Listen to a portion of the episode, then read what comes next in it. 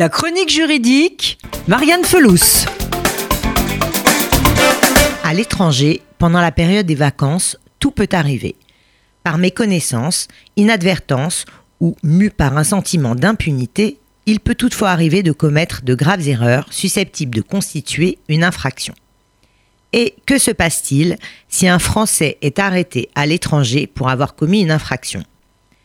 En raison de la souveraineté de chaque État, un Français qui commet un acte considéré comme une infraction à l'étranger peut être arrêté, jugé et, le cas échéant, emprisonné.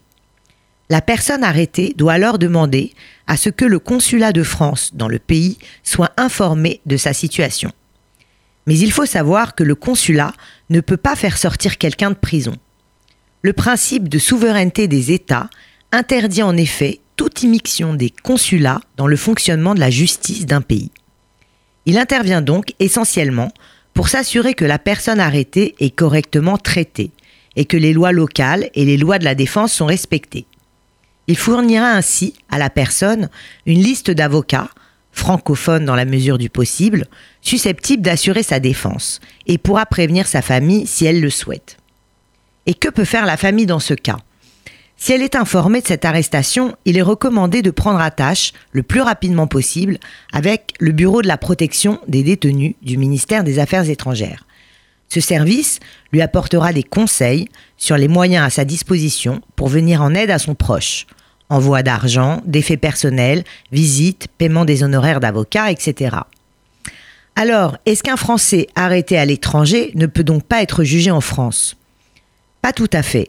Il existe en effet une application extraterritoriale de la loi pénale française, en vertu de laquelle un Français qui commet une infraction à l'étranger peut se voir jugé selon les lois et devant les tribunaux français sous certaines conditions. Quelles sont-elles ? Tout d'abord, cette règle ne concerne que les crimes et les délits. Les contraventions ne sont pas concernées. Pour les délits, il faut en plus qu'il existe ce qu'on appelle la double incrimination, c'est-à-dire que les faits en cause soit à la fois puni dans le pays où l'infraction a été commise et en France. Il faut également qu'il y ait eu une plainte de la victime ou une dénonciation officielle du pays où l'infraction a été commise auprès des autorités françaises. Il faut surtout que la personne n'ait pas déjà été jugée et condamnée dans le pays où l'infraction a été commise, afin qu'elle ne subisse pas une double peine. Ainsi, si un jugement a déjà eu lieu, la personne ne pourra plus être jugée en France.